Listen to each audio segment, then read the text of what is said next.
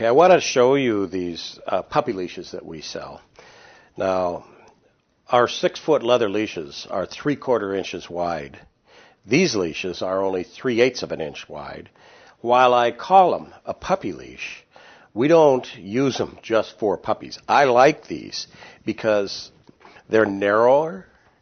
Uh, they're very soft. It's, it's hard to show in a picture how soft these leashes are, but it's a latigo leather that it comes right out of the box. This is one that I just took out of the box today, and it's really, really, really soft. It feels good. It feels soft in your hand. It's one hundred percent brass fitting. Now on my three-quarter inch, six-foot leashes, I have a pop rivet here. You can't pop rivet a three-eighths inch um, leash. But it's uh, stitched very well.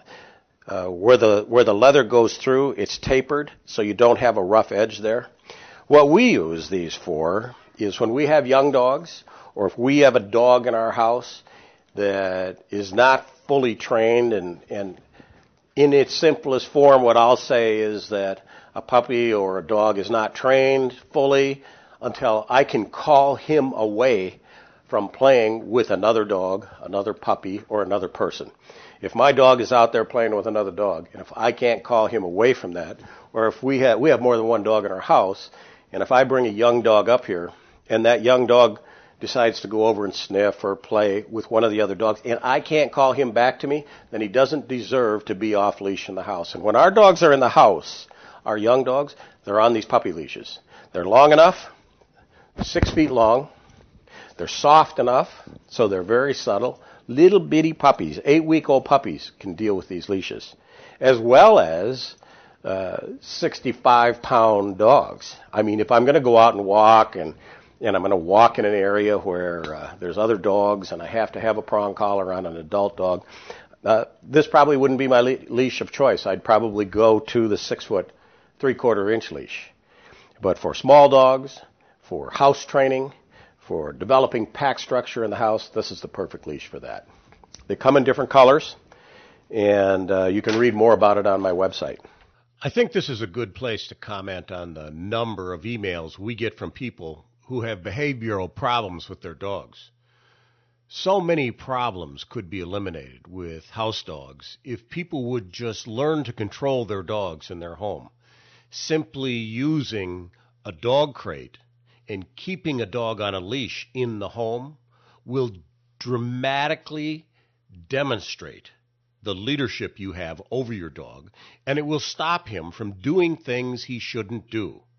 To us, this just seems like common sense, but to new dog owners, keeping a dog on a leash in the house doesn't seem to be so obvious.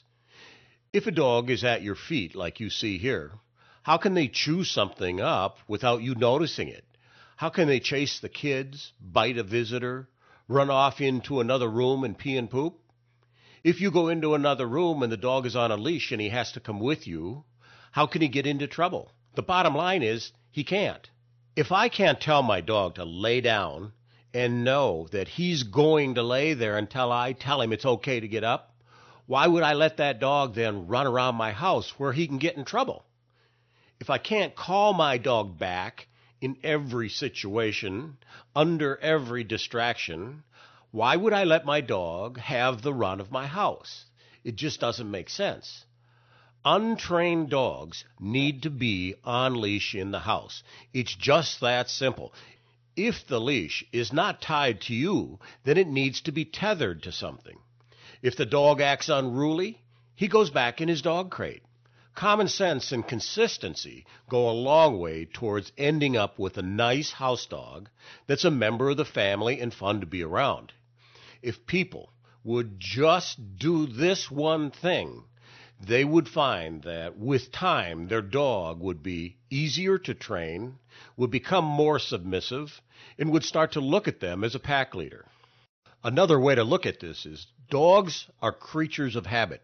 So why allow a dog to learn bad habits by running around your home and getting into trouble? Keeping the dog on leash is a perfect way to control his environment without having to give the dog corrections to stop him from doing bad things. If you'd like to watch some of the free streaming videos that I have on my website, you can go to this web address now. I have a number of uh, free streaming training videos and then a number of product videos also.